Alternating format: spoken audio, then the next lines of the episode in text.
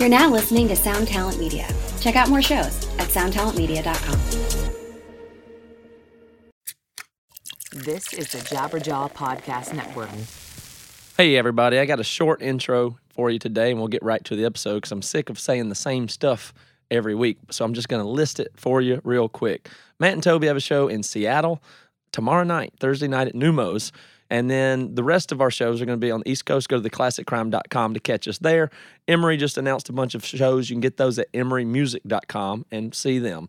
Uh, I'm going to talk to Dan Koch again this week. We've got some really good stuff here, but I won't belabor the point and ex- over explain it. You can just listen to it. And then, of course, I want to tell you about Broadcast Supply Worldwide, bswusa.com. Get your podcast gear there. Get your audio stuff, your mics, whatever. Use the code DOWN at checkout and you get 10% off, and they're great. And also, joeysturgistones.com. I had Joey on the podcast yesterday. Go back and check out that episode. The guy's great. I really enjoyed talking to him and hope to have him back. And I like his audio software, which sponsors the show as well. So joeysturgistones.com and enter the promo code podcast20 to get 20% off of anything that you like over there. All right, let's do the episode. Break it down, Dada. Break it down, oh, break it down. Break it down, oh, break it down. Break it down, oh,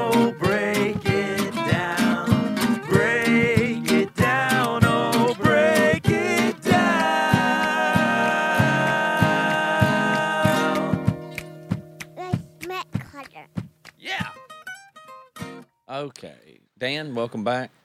Thanks for having me again. Um, you told me two minutes ago, and it slipped my mind already. You said, "Ask me something first when Say we start," that but I'm I the can't remember. Oh yeah, I remember. of the Depolarized Okay, podcast, we never say that. Right.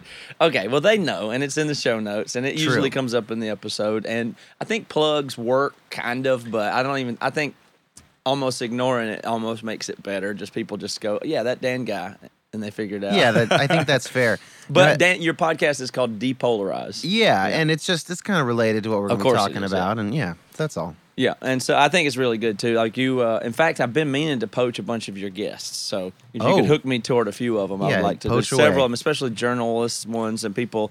You know, I'm interested in talking to more people that are uh, that know stuff but aren't necessarily publicly known. You know what I Yeah, mean? I don't care right. about personalities or celebrities. I want people with, Right. with good information. Is what, No, in fact, so- that's I think about that a lot. Uh, one time, you know, I talk with friends or with you about Mm-hmm. growing my show, even, and there's a little bit of conflict because the way you grow it is you get guests that people already know. that's one way to grow. one, it, yeah, one, it's yeah. like a very simple way to grow it. But the thing is, I kind of like finding these people that are not famous, but who know a Know a ton lot, about yeah, something. right. And then you, they're not. There's no image they're projecting That's or protecting. That's right. Uh, they're and- better conversations because those people aren't. Yeah. Uh, it's not like they're media trained to uh, getting interviewed all the time. and Yes. they have all the pot, you know, Yeah. stilted kind of chambered answers of everything and an image that they're obviously upholding. Yeah, you're totally right about that. Yeah, exactly. So so that's kind of the that's a bit of a tension there for me. But yeah, so let's talk about this march. Mm-hmm. I, we talked about it last week. I didn't see much coverage of it. I mean, I hadn't been. I certainly don't watch the news, and I don't Yeah. really look at Twitter. Very all you much, need is or all you need is the damn news from Toby, That's and you're right. good to That's go. the yeah. only news source. So I really, but but I don't I don't really follow anything. But you can feel it almost passively when something's a big deal. But I will say, all I know about it is I ain't heard anything hardly about it. Yeah, that's fine. So there was this series of marches on on on what's normally tax day, which is April 15th. This Mm-hmm. year was the 18th because of weekend and holidays, but so it's called the Tax Day March. Wait, is it already past that? Yeah, yeah, it already happened. Shit, I got didn't do my Oh. extension yet. You didn't do an extension? Yeah, I need to take care of that. As soon Yeah, that was uh, yesterday. Yeah, I know. I got an email from my accountant and said, "Can I file an extension for it?" And it's like, "Yeah," uh, but I, I went to bed thinking I need to do that. Okay, well that's yeah, that's that's unfortunate. Uh, so so basically the the march was national. The main one was in I think in DC and uh, they had them all over the country. There was one in Seattle. I think there was like maybe 3 or 4,000 people Uh-huh. in Seattle, which is not nothing. Um, and it had two aims. The Washington one had two aims. The national one had one aim, which is requ- uh, basically passing a law that requires the Secretary of the Treasury to immediately release the tax returns of any sitting president or vice president. I believe that's every year, Yeah. um, even while they're president, and to require major party candidates to do so in the future in order to be on the ballot. Uh huh.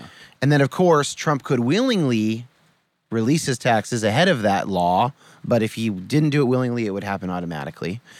And that's like a pretty, honestly, it's a very reasonable ask. It's the kind of thing that would be good for the American people to know. Uh-huh. And there seems to really be no downside to it.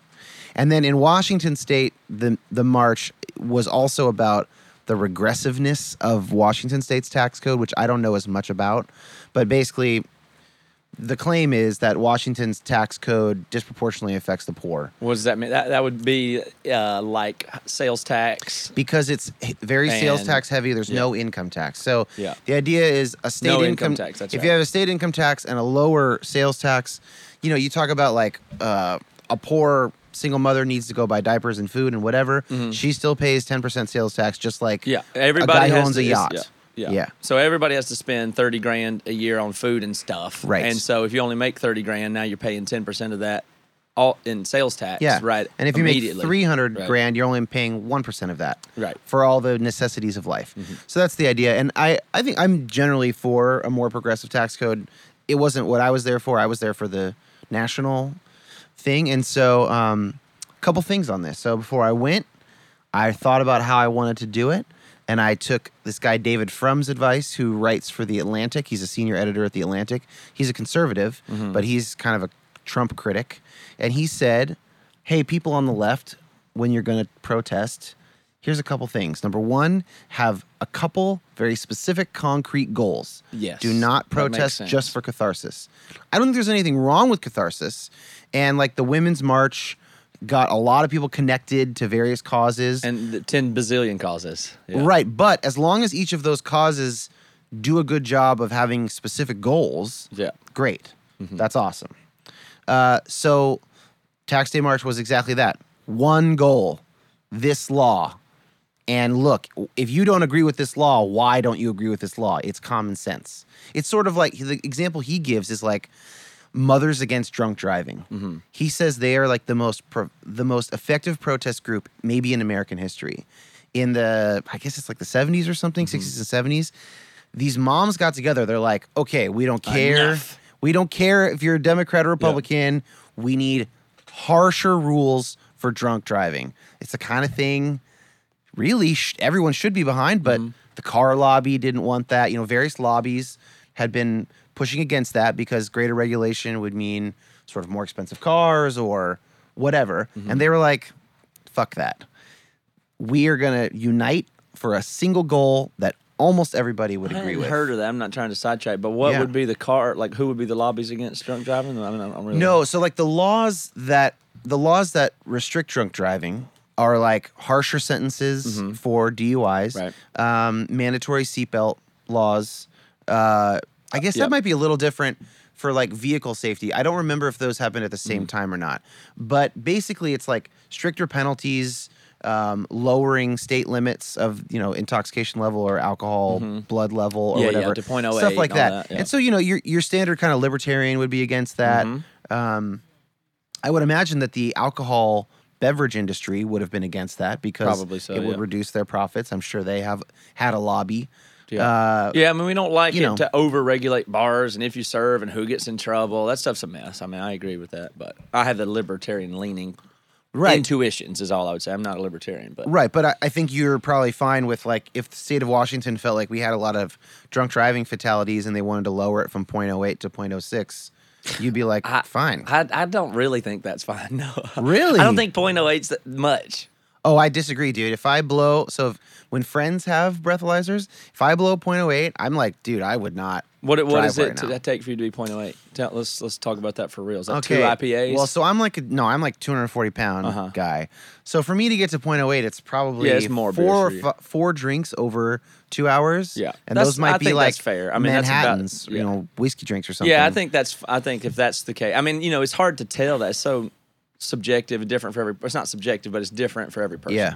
So you you, don't- you don't I- know, but I have well- a fear when I drink two IPAs at a bar with somebody, me and you have drinks, and I'm driving home, that I could be in trouble for that. And If it pisses drink- me off so bad, and it's never happened, and I I'm- don't know, but I don't think that I don't want that. I don't want some limit to get down to where I'm in danger for doing that. I don't like that. If you have two 16 ounce 9% IPAs, then Not you should be worried like six percent. I'm just saying Yeah. in general. I would like to be able to have two drinks somewhere and not worry about getting a DUI. I don't. I think you don't have to worry about that, given how tall you are. Okay, but, like I, if the you- limit would encroach that, it would really a short me. woman or something should. I mean, Yeah. Look, I, I don't. I mean, to put it bluntly, Carter, I'm really sad that you. I'm really sorry for you that you're frustrated that I'm you might frustrated. be over the I limit. figure at .08's got it. That's Just all I'm saying. Just buy a breathalyzer. Make it. You know, no, I'm not against. I'm Maybe- not opposing maybe- anything. I'm just saying there's there will be a limit to where it would bother me. .08 may be fine.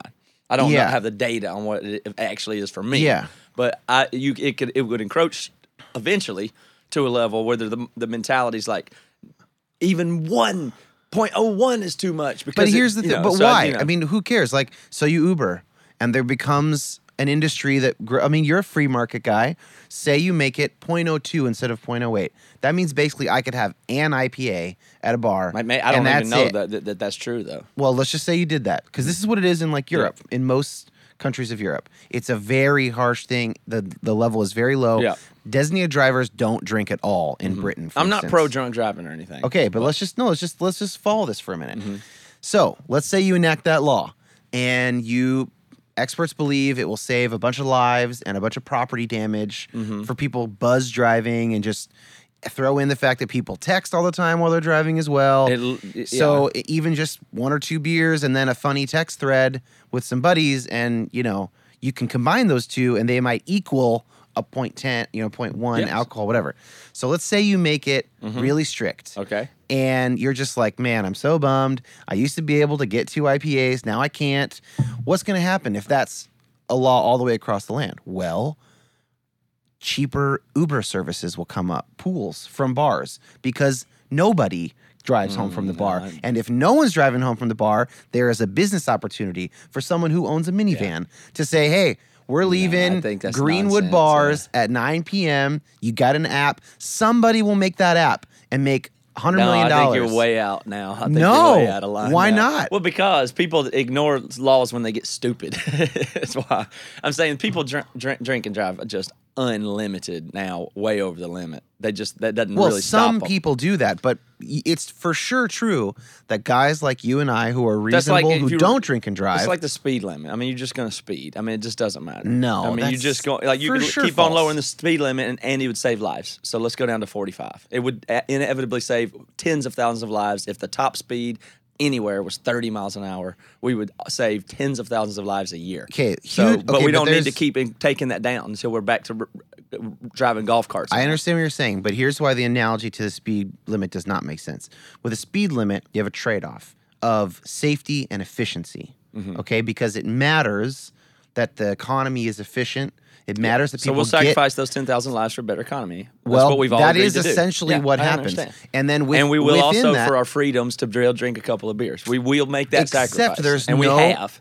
we do we have, but That's I'm saying tr- and it's called liberty. I mean, I'm not. You know what I mean? That's just called free, individual freedom to some degree instead of a nanny state. We just don't want to head too far that direction. It'll eventually trigger everybody to where they're like, enough. But some people got to look out for it on the front end of that. I'm saying. okay, but to to say like this one area of intoxicated driving, Mm-hmm. that I don't think that that is necessarily the nanny state.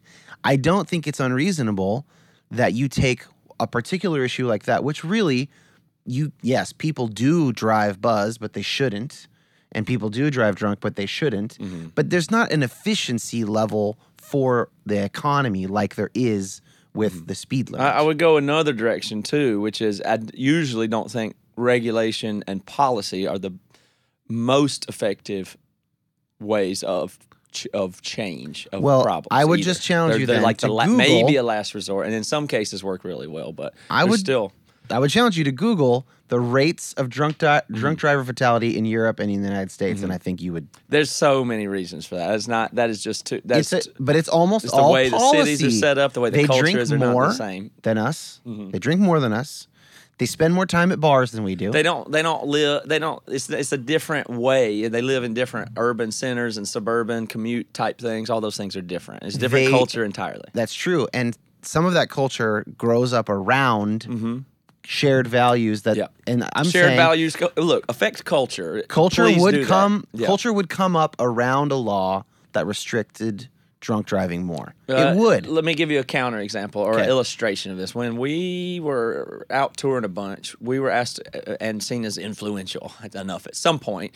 Uh, I believe this is true. I can't remember exactly, but somebody said a politician person when y'all are playing in D.C. Somebody wants you to come to the I think Capitol building.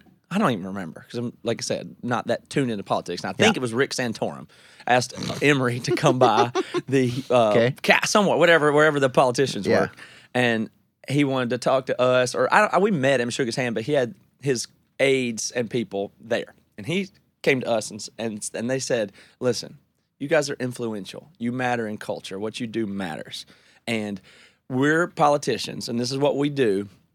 But we know, and they told us this in this boardroom, and they said we know that we're that that culture is much more impactful than politics about change. And the thing I think that they were talking about and cared about at that time was abortion. They were saying, or they said at least, and they gave us all these stats and showed it. And their whole point was, listen, what we do is not as effective as what you do. Is basically their point. And they said Sure. we have the, and they showed the charts and stats of how when abortion was made, Ill- the rate of abortion and how it was increasing steadily each year, and then they made it illegal, and the abortion rate continued to rise uniformly with no impact. Once Yeah. it became illegal, the amount of total abortions that occurred continued at exactly the same rate of Yeah. rising. So, and I think drunk driving, a lot of things are that same way. I'll always remember that illustration and the acknowledgement from a politician in his office that what they do doesn't matter. That's not the words they use, but that was what was obviously they were basically saying that if Bono's out there advocating for a thing and people listen to him, that's a positive thing versus a restrictive regulation coming later that people are going to Well, ignore and okay. resist and disagree with Okay, and great. polarize and all that crap. So this is So perfect, though. technology and culture will drive change, and that's why politics, and this is the hyperbolic statement of mine, don't matter. Okay, so fine. We don't agree on all of that, Except but for this they is great. affects people, take their liberties away, drive them crazy, cause more problems and monopolies and market problems. Oh man. Anyway.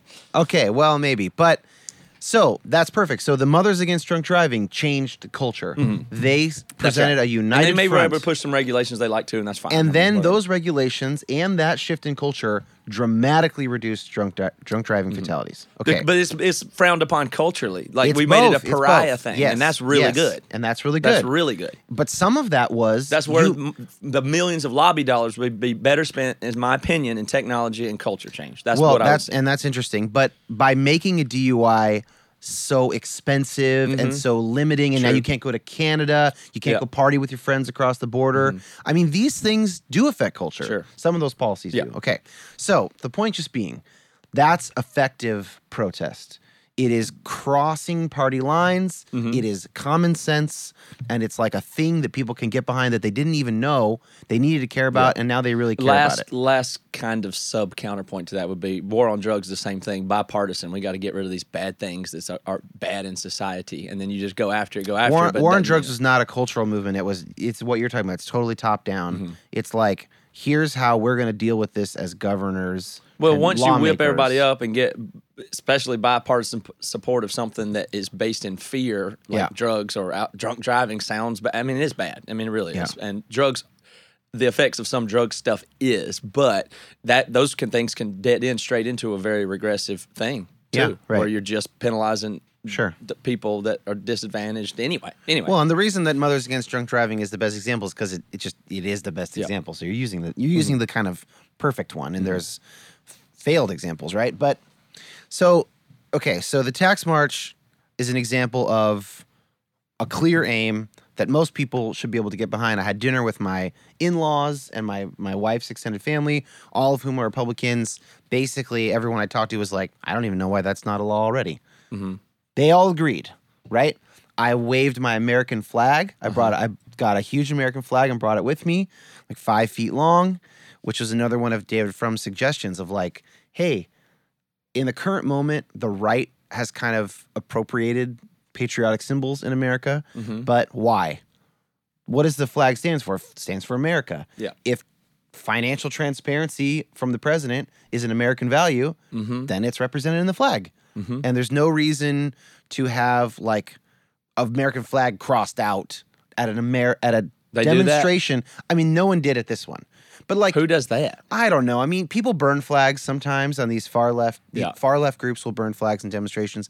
And I get what they're saying, which is they're saying may you know, best case scenario they're saying this isn't American anymore or something, it's not America. Mm-hmm. But if you're marching for the sake of America to be better, Yeah. Use its symbols. Yeah. Yeah. yeah. Sing the anthem Yeah. or whatever, right? I mean, like, sing God Bless America. Maybe if you're not religious, you don't want to. But so I did that. I got on TV because I said, hey, there's a camera guy there interviewing people. I'm going to offer if he would like to know why Was I'm waving a flag. Uh, it was just like, I was like, hey, do you want, if you want, um, you know, you can ask me why I'm Were you on the news? waving the flag. Yeah, so I was on KIRO News, which Nice. is I think CBS or whatever. And uh, he ended up not using the part about the flag, but he used the part where I, I sort of expressed clearly the aims of the march Mm-hmm. and had a flag behind me. And I was kind and I was tr- trying to, I was conciliatory. I was reaching out to the other side. And I don't say that to brag. I'm just, the point is like, it can be done. Like, Mm-hmm. you can. Like, we don't have to just rage against the right if we're on the left. We don't have to just rage against protators It's more fun though. if we're on the right. Yeah, it's more fun. It's also really damaging. It's good entertainment for those that participate in it, I suppose. Yeah. That's what I feel mainly. But so so it went well. Cathartic, yeah. But I did have I did have an experience that didn't go well with with this, this couple that um there was a a white man and white woman. And the woman was holding up a big sign that said white dudes are a bummer. and uh and so but I want to save that because I want to talk about this this model that I woke up with the other morning and then we're going to come back to that qu- and then talk about it. So, can we transition? Yeah, absolutely. All right. So I'm working on this curriculum. Maybe it'll be a book, maybe it's a class, maybe it's some videos. You and I have talked about it. Of um, I, I kind of think of calling it something like the church in a polarized society. Uh-huh. So the idea is like using some of the language from this Jonathan Haidt book we've been talking about, The Righteous Mind, and uh, other psychological facts about how our brains work, and then applying that to the church, thinking about um, like basically where does a church fit in? Should the church be polarizing people? Should it be depolarizing people? What does it mean to have an identity as a, a believer, a, a Christian, or whatever? So I needed, I have this visual idea, and uh, Riva is going to put these in the comments now on the live stream. Okay. And if you're listening on the podcast, breakitdownpod.com, That's it. and they'll already be We'll up. the- you we'll can look a- at this thing. A screenshot of this up in Yeah, the but website. I figured I needed something with it that I could draw a circle around, and I was like, what better than a record sleeve? And I thought, Talk hey, about a plug. might as well grab the Sherwood record because it did come out a little less than a year ago.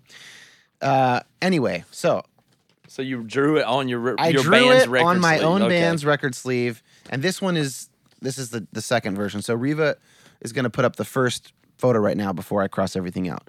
But I'm just this is for you and me. Okay. So it's simplified, but because you're never only by yourself or in a group, top and bottom. If you're not uh, okay, so if you're not looking right now, let me just describe this to you. It's a circle. At the top is you. It's a little person of you. At the mm-hmm. bottom is you in a group of people. Mm-hmm. And then it circles around to the right and then back up again to the left. And I'm trying to show this cycle that occurs an individual reading news or listening to mm-hmm. ideas or listening to a podcast, whatever, then interacting with their group, their tribe, their friends, and then being marketed to back to where they are. They get marketed to and they get a new piece of information, mm-hmm. an article, a brand, whatever. So, and then that cycle just sort of always is happening. So it goes in and out of you being alone and receiving information, then Yeah. then what you do with that, and then you bring in and reflect that with a group in a group setting, and process it, Yep. and then you go back into isolation. yeah, and, actually receive more much of information. nowadays, much of our group processing is done online and is public information for marketers Mm-hmm. and algorithms, and that affects what you get. Okay, So, so, so basically, the, re- the the reason for the delineation between being alone and being in a group is that most of what we read and hear, we read and hear alone. Mm-hmm. But then we, we exist consume things largely alone. alone, but we mm-hmm. exist in a group, right? And we, we- all do, yeah. more many groups. Okay. So here's how this works. So you start up top, and here's here you are. You're at whatever point in time in your life, and you are absorbing information.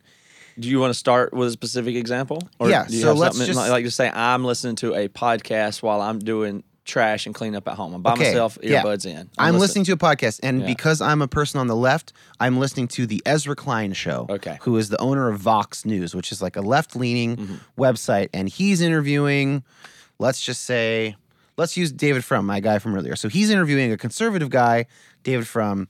This is a really good one. It's like a great conversation that they actually had. But so I'm listening to this podcast, okay? Now, I'm listening to it by myself, and as I do, as we go down from me to the group, confirmation bias happens. This is something that you talk about quite a bit, and Yeah. we've already talked about. Um, I'm pretty pleased with the amount of that that notion's out there and people understand. It's Yes. something I've always been pretty aware of, but I'm happy that it's people are starting to. It's kind of in the common vernacular now. yeah, I'm glad about I'm that. glad about that too. So for those of you who aren't that familiar, I like the way that Jonathan Haidt talks about it. He said the difference between can I believe it and must I believe Yes, it. Yes, yeah. Let's let's let's unpack Let's talk about that. that. So, confirmation bias is can I believe it versus must I believe Yeah. it. Can I believe it is we already want to believe something is true, Mm-hmm. And then someone tells us that it might be, or we think we wonder if it might be true, And we just need we go. one we just need one one, little reason to justify that I could believe this. Yes. That's the easiest Can thing in the world. So let's use conspiracy theory as the biggest Yep. example. It's like, is the Earth flat? Well, you know, it I that would be fun to believe. I'd like to believe Yeah. it. It would validate a lot of stuff, but I need some some evidence though. I can't just go around thinking something so goofy as that. But I would sure would like to. Yeah. Well, somebody sends you a YouTube video. It says, well, when you look out over the horizon, it's it's not curved Sure now, is looks it? flat. Sure looks flat to me. And you go, see, maybe there is something here. And you find maybe one other little shred of something. Yeah. And you go, see, I, I can believe it. Like, Yeah. I'm not saying I'm 100% sure, but it could be true. And I, you know, this is me. I think now I have some justification. I can believe a thing. Yeah, or faked moon landing, for. Yeah. instance, right? It's like, well, There look at was this, one really crazy look thing at this made me think lens that. flare. Yeah. That Right. sure looks like it's done in a soundstage, and uh, and then all of a sudden, like the fact that You get thousands just of enough, people yeah. Mm-hmm. worked for NASA, and y- you know, you you you have something you can You only latch need onto. one little thing for That's can I can believe I it? believe this? Yeah. Then the opposite side of that is must I believe it? Yeah. So someone says to you, "Hey, you know, Trump's actually sexist," and you go, "Well, I don't, I don't want to." I, must I believe that he's sexist? Yeah. And then they go, "Look at this Hollywood Access tape. Here is him claiming this," and you go, Well, there could well, be another I mean, explanation. so- Yeah, I mean, it's locker room. People talk about maybe it never Mm-hmm. happened or whatever. That's must I believe it? I don't want to believe it, and now I can dismiss that claim. Yeah, or I mean, and it's not even just stuff like that. It's even scientific paradigms would go the same way. Yes. like if you're going from Newtonian physics to relativity, it's like at first it sounds goofy, or quantum stuff sounds super goofy, and you're like, well, you know, and, until it's just verified, till you have to believe that an electron is not in a specific location at a certain Yep. point. You you're just not going to until you must believe Until it. you must believe it. And Yep. then the kooks could believe it right as soon as well, we got one funny test result. Here we go. You know, I yes. can't believe it. So and and so that's a good way to think about it. Scientific paradigms. Let's say you're going from Newtonian to quantum physics. There are people who are going to be really prone to believing that the old paradigm is dead because of their confirmation bias Mm-hmm. at the beginning, and then there are going to be people, people who hold out to the very end because of their confirmation bias. And where you want to be is somewhere in the middle. Mm-hmm. You want to basically get rid of either side of confirmation bias if you can, and just look at things clearly if possible, Mm-hmm. or as clearly as possible.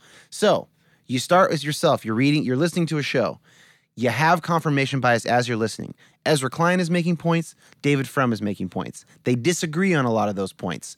Whenever, if you're on the left, whatever Ezra Klein says, you will tend to agree, and you will think like, "Can I believe what he just said? Yeah, I can I'm a leftist. Okay, yeah, yeah, right. Yeah, I'm on his side. Right. Like that sounds reasonable. How come David Frum hasn't come up with a good answer to that? Yeah. Mm-hmm. If you are listening and you're conservative, you will go, Ezra's not hearing what he's saying at all. Like, right? Right. So you'll do it no matter where you land. Yeah, it's like when you watch a debate and it's like, dude, Ken Ham destroyed Bill Nye on that one. Yes. Or something. If yeah, you- for if you're a young Earth creationist. Yeah. Yeah, those debates are a great example. Like the they both walk, walk away like they destroyed. theist, yeah, atheist theist debates. Like people will share the same video to different people for different reasons. With the exact same thing and say, see? How could it be so successful on Yeah. both sides? Which is probably why those debates happen because they get shared a bunch Yeah, on both nonsense. sides. Yeah.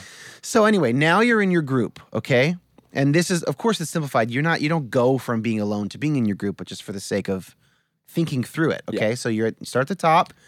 We're coming down the circle. Mm-hmm. We have confirmation bias, and now we're in our group. Now, two things, probably more than two things, but at least two things affect us. We have a tribal identity. Human beings are a tribal species. We came up as tribes. We exist in various tribes. So, for instance, some of the tribes I'm in, I'm in uh, center left 30 somethings who are Christian but have had problems with the church. Yeah. That's a tribe. I'm in the tribe of mu- musicians who have toured the country or the world. That's a certain tribe I'm in. I That's speak the language. Yeah, it's my people. Um, what else? Homeowners, people who are like, I don't know, who have these concerns about their homes or something Mm-hmm. like that. You're There's- in the Koch tribe. I mean, we're this way. Yeah, like my family, yeah. uh, we like chaos. Uh, my family is like the door is open, it's revolving. You're always welcome in. We can handle as much chaos Mm. the way we as you can throw at us. You know, my wife is more like I like it to be ordered, and then if it's ordered, I can provide hospitality Mm. Yeah. to people. Right? So sh- we have different tribes. We have some that were in the same tribe. Uh, you know, when the Daily Show was on with Jon Stewart, that's a big old tribe of people who are like we identify with the way that the Daily Show views the news and politics. Mm-hmm. Yeah. Okay, so we're in tribes. There's all these tribes. Got it. Trump, Trump supporters or rally goers. It's a tribe. All of it. Now we're in our tribe, so we have this identity, and what our friends believe or our tribe members believe and how they act, it, it becomes a part of how we see ourselves. So we are very reluctant to change anything about that for obvious reasons. But it's important to remember a lot of our tribal identity is random. It's chance. Yeah, it's just where you are, the time and place. I am only a like old millennial post evangelical because I was born in 1983 in California mm-hmm. to baby boomers who went to an evangelical church. Right. I would not have those concerns if I were born in 1965 in Russia Right. right? So it's tribal identity is a little scary because it's so arbitrary. Mm-hmm. Okay. One other thing that operates on us when we're in the group is group bias. It's called group homogeneity effect is the official term for it. But psychologists have showed this. This is a real phenomenon. When they test people, uh, that you know, they, they sort of trick them in these psychological experiments a lot of times where they say, we're testing for this, but they're really Right. right. So they have these experiments, and I'm I'm not doing well at remembering all the details, but basically, if they can show, they show a photo of a of a person who uh, is like them, or they'll do the name of the person is like Muhammad or it's David or whatever. If when the person that's being evaluated by the person in the experiment, when they are in group, they get better scores. All other things being equal.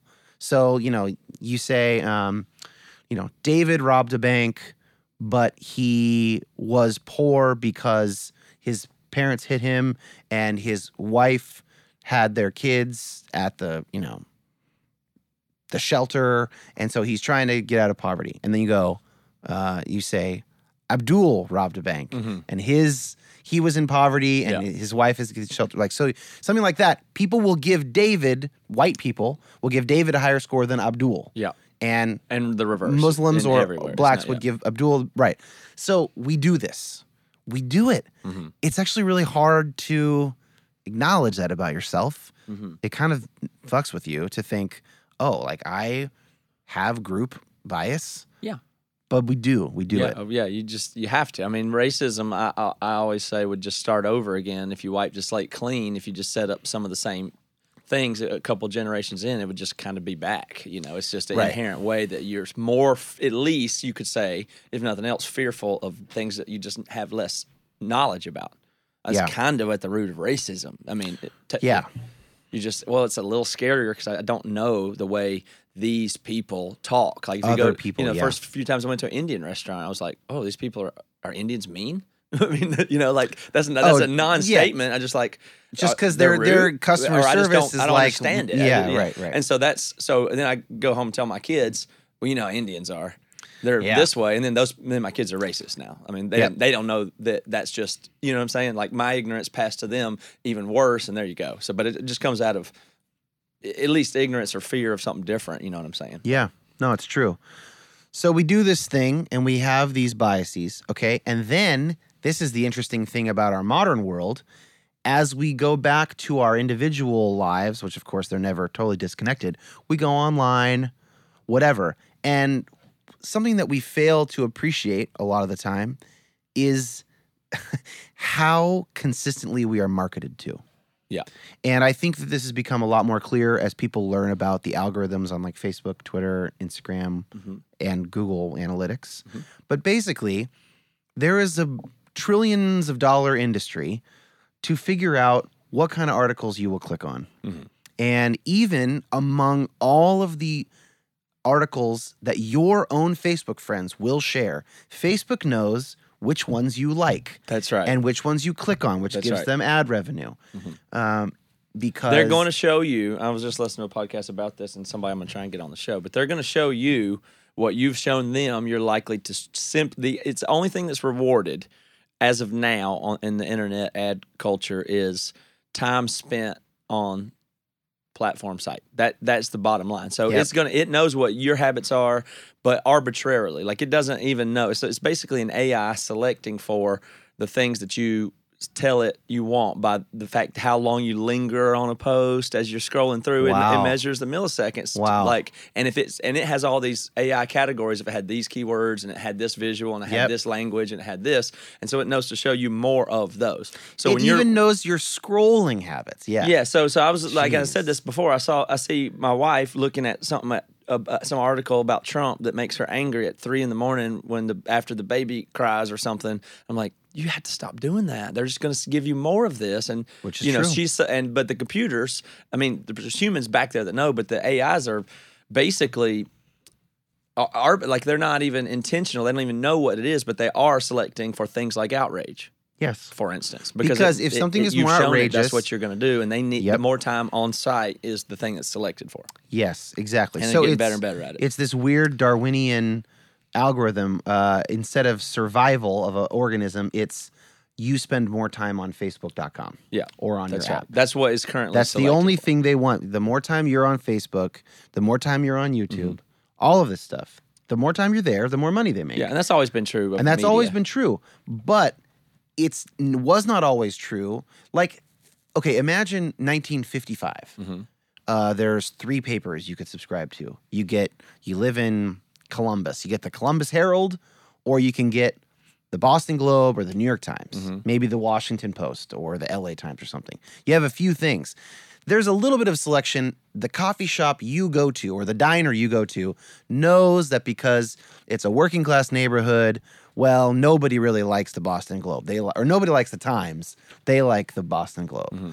Okay, that's some selection. So you'll get a whole newspaper from the Boston Globe instead of a whole newspaper from the New York Times, and they have a slant, and it will change some things about you over time. But it's not that precise. It's not near as yeah, no, precise. maybe you're the Yeah, guy. absolutely, yeah. Maybe you're the guy in that so that's Columbus how that's how publications originally wound up with slants. Now Facebook has Sure. every slant customized to you. including fake ones Yeah. by Russian hackers, Right. Including Just people whatever who you are just see, click basically. farm people who are just Yeah. who are totally you know writing fake stuff. It's anything. Yeah. And so we have to acknowledge that. Yeah. So as we complete this loop in our minds from in the group back to the single individual, after we've experienced our confirmation bias, our tribal identity, and our group bias, now we get marketed to. With tremendous power and precision. Yeah. The things we already believe. Yeah. And then we You're and then, setting yourself back. You're setting yourself up back to go into isolation to receive more information. To receive more information. Further confirmation bias about Yes. and keep on moving. And then, of course, the cycle keeps going and going and going and going. So that's why I wanted to do it in a circle. Mm-hmm. Now, how can we interrupt this cycle? How do we break Well, this let me jump back into Yeah. one thing in the middle that really interests me when you say this, and it's a phenomenon that I've not haven't lear- learned about other than I've observed it, and that's you whatever you consume by yourself. And I'll put this in musical terms, and you just tell me how this makes sense, how this works. But if I work on a song and make a mix or a rough mix of a song I'm working on, and I listen to it, I do it until I'm done. I do it until it sounds perfect Yeah. you know then i say dan or toby or you guys come in here and listen to this and then i play it back for a group of people Yeah. And then all of a sudden i'm like holy shit this is not right. I mean even before they even i'm looking like just listening to it in the presence of other people makes me hyper aware of what i think. And i'm almost Totally. certain they're hearing that i wasn't hearing before even before they say it. Just we're social creatures we're wired that way. And i'm like oh crap or that joke didn't land or that song part of that song i, I bet they hear that as out of tune. But i didn't hear as out of tune until i observed them hearing it Yep. and even without their feedback. And then on top of that if they do give feedback, I, I'm just going to be, I'm either going to be super defensive about it, but or more likely just be super influenced by the Yeah. people that happen to make up my group. And if I was going off in some direction, like more experimental musically, then that would rein me back in. Unless I Yeah. got very specific feedback, like that chance you took, that outside thing was really, really good, then I'm going to round off my edges and just get back to what the group thinks. I get in with the other five guys in the band and they're like, you doing what with that guitar tone? Are you crazy? No, Yeah. just make it normal. I go, oh yeah, okay, yeah, yeah, y'all are right. Y'all are probably right. Right. And and so different bands, for Yeah. instance, the, you combine those personalities, they're gonna all and that's where we get the great variety of musical Mm-hmm. options that we have. And that's excellent for music. Mm-hmm. Well, I'm saying even still, you're you're brought back to you have to fight to do anything different. Otherwise, Yeah. you're going to wind back up where people expect you to be, or a small, a small. You're just talking group. about the the strength of identity, the strength of being around a group Yes. is and be, us being Yes. social creatures is profound. I mean, if you listen to a pe- something that you've created around other people, you feel it so differently. So same with your political ideas. Yeah. I imagine, like you know, I was thinking that moon landing thing was. Are you crazy? Uh, Yeah, yeah, I was probably. I don't know. You're Yeah, right. You're right. You're right. right. But if I hadn't, the more I continue in isolation and bolster those ideas, Yeah. then I'm maybe I'll go down that path, or I'll find friends that are flat earthers. You know. right. I mean, identity. So I guess what you're saying is that identity can be good, right? It, like It's uh, yeah, maybe it has a function pressure to round good- you out, like Yeah. you know, We're talking to about drunk back driving. into conformity or something. I don't know. Yeah, I mean, if you're a person with two DUIs, like hopefully there's some social pressure Right. exerted Right. on you to be like, hey, dude, get your act together, Right. right? Yeah, Or my grandma would say, "You're no better than the company you keep," Right. or you're no. But to be more accurate, you're no different than you will be alike the company. You, You will keep. be like the company you keep, and this is, I think there's a lot of science coming out about teenagers and and preteens as well. That Mm-hmm. like the biggest single determiner as to whether or not a, a kid does drugs, has sex too early, whatever, is like what are their friends doing? Yeah. That's the number That's one it, thing. yeah. And the best thing you can do as a parent in that regard is like get them with good friends, which you don't have total control over, of Mm-hmm. course. Uh, but it's the same thing. Groups are really, really, really, really powerful. And the thing that is so powerful today that we don't realize is the marketing and the algorithms Mm-hmm. are so powerful. And it's all unseen. That's why it works. If we were aware of it, it wouldn't work. Yeah. Right? So, how do we break this cycle? Make people aware of it. Right. So I can think of four ways. Basically, I'm thinking of it as like three no's and a yes. Okay. Okay. So going down from top to bottom, confirmation bias. Be aware of your confirmation bias. How do you do that? You just it's hard to catch yourself in this, but it just helps to be reminded of it. I one thing I do is uh that I've started tricking myself. So I like Obama. I was an Obama guy.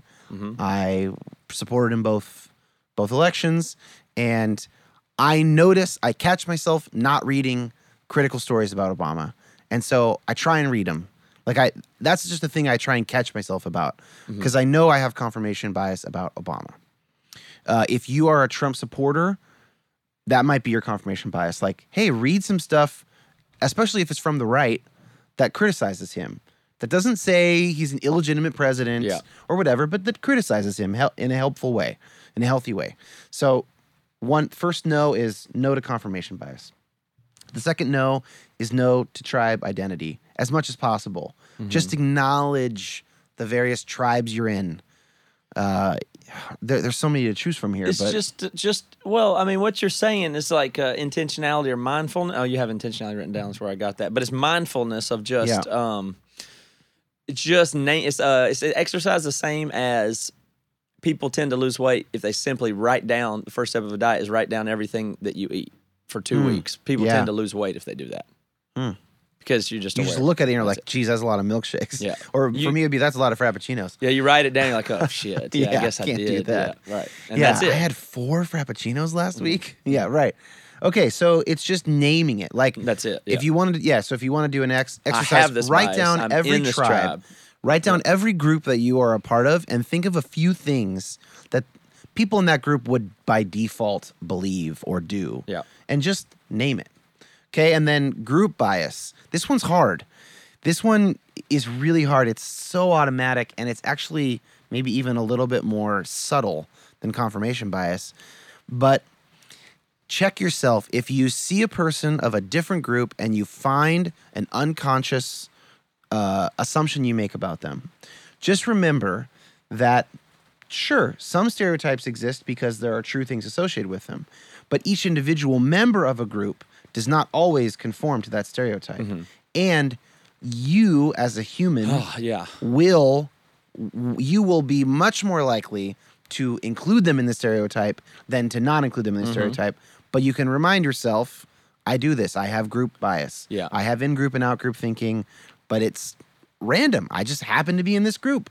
And if I was in their group, I would think that way about me. So those are the three no's. You, I would like to suggest to people to look for the ways in once you identify the group you're in, even if it's just your church or your family or whatever. The it, like ca- calculate the percentage of how much, or you're the left or the right or whatever, even the broad category like Republican. Calculate the percentage of how how much stuff you line up with the norm of that group. And for hmm. many people, it would be it's near a damn hundred percent Yeah. and that's a real problem. That all, that it, that that isn't an accident. Yeah. That's not an accident that you happen to find a group that agrees with everything you think 100%. So the closer you are to that, you're a sheep, my friend. I mean, it's not just happens to be the right answer. I mean, because the, the tendencies you think, yeah, no, because it's right. That's why we all think it. But it's Yes. because, or it's because you're a sheep and you've rounded all your answers into this. So Right. feel free and be bold as you can to say, I am this, but I totally am not that.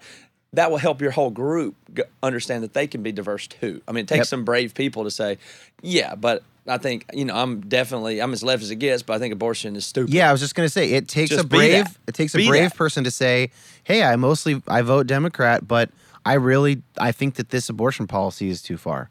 You know, Yeah, I, I want to see. be this. yeah, it's okay. it. Like it feels like you need to. I mean, I don't know. Just it's okay to be that, and Yeah. you you would want that if you would think about it. So, if you- you're a dum dum, if you if you line up straight ticket with any group, in my opinion, And then, so then, my little stupid way of saying it is three no's and a yes. The yes is how do you fight against the algorithms and the marketing? You intentionally choose your sources. So, this is something that has been helpful for me. I have just mm-hmm. decided to do a lot less Facebook news, a lot less Twitter news. I have an Economist subscription and I have a New York Times subscription. A little bit left, a little bit right. I get all my news pretty much from those sources unless a really great article pops up or an, a writer I like. And I just am not, I'm just not participating in the hysteria outrage mm-hmm. machine. I just have chosen not to. I am not allowing the marketers to market to me as much. Yeah. I'm just opting out.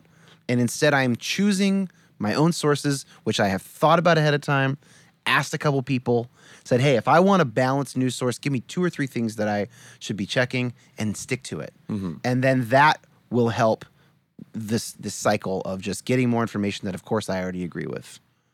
That's my that's well, and all this is last piece of important because you, when there's new frontiers, y- you just kind of get sucked into it before you realize what it is. If you don't understand what it is, it's like, I mean, the digital space could be is so prominent, and you feel like it's not under your control, but nonetheless, it's not. It's kind of like your yard or Yeah. something. I mean, it's yours to maintain yeah. It- and it's going to be more that way in the future and you don't want to be have cars up on blocks in your yard and hadn't cut your grass. You don't own a weed eater. I mean, come on. you got to do your part. You know, Yeah. cra- build your environment. It's your environment to craft and design. Yeah. the, your online habits and everything. And it's Yeah. and you got to be even more careful because it's you know, it, it's coming at you with intelligence. It's not it's not simple as as your yard or the other previous things. But you you can you you're going to build what you consume. You're, it's your choice. And and if you if you're crazy, yeah. if you're not in charge of it, who is? If you're not, well, the answer is if you're not in charge of it, the in charge of it, the algorithms and the marketing. Yeah, then you, are. you're just you're then you're like subhuman in the in like you know what I mean. You, then you've become subordinate to marketing and companies and machines. I mean that's like a will. It's like Yeah. a voluntary. All right, put plug me into the matrix and use me for your BTUs or whatever. It's Dude, like the punk rocker in me just hates that. Yeah. Like that that's where I love leaning into like being raised on punk rock of like, fuck you. yeah, Don't tell me what to read. yeah. I'm gonna find I'm gonna find good sources and I'm gonna read what I want to read. And I I try and lean into that. Mm-hmm. Yeah, punk rockers have immaculate yards and landscaping. I have, it's always been a thing. Well, I think that we're out of time, right? but we'll so we'll pick up the story of the white dudes are a bummer next I, would- week. I'd like to. Sounds good. Thanks, Dan. Thank you. Bonjour. This is Fabulously Delicious, the French food podcast. I'm Andrew Pryor, and every week I bring you the wonderful and fabulous people involved in French food, whether they're here in France like me or from around the world. Each week, we dive into a specific topic, be it a French dish, an ingredient, or a French cuisine cooking technique. My guests are all about French food. So come join me on Fabulously Delicious, the French food podcast. Bon app. Hi, I'm Emma, And I'm Joe, and, we're, the, professional, book, nerds. Two Mondays a month, we interview authors and talk about their upcoming books, what drives them, and their go to order at the cafe. On Thursdays, we share recommendations and dive into topics readers face, like how do I actually read the books on my to be read list? You can find the Professional Book Nerds podcast on Apple Podcasts, Spotify, or wherever you get your podcasts. Want to learn more about us? Our website is professionalbooknerds.com, and you can find us on Instagram, Twitter, and TikTok at ProBookNerds. We hope you'll come and listen, and as always, Happy reading.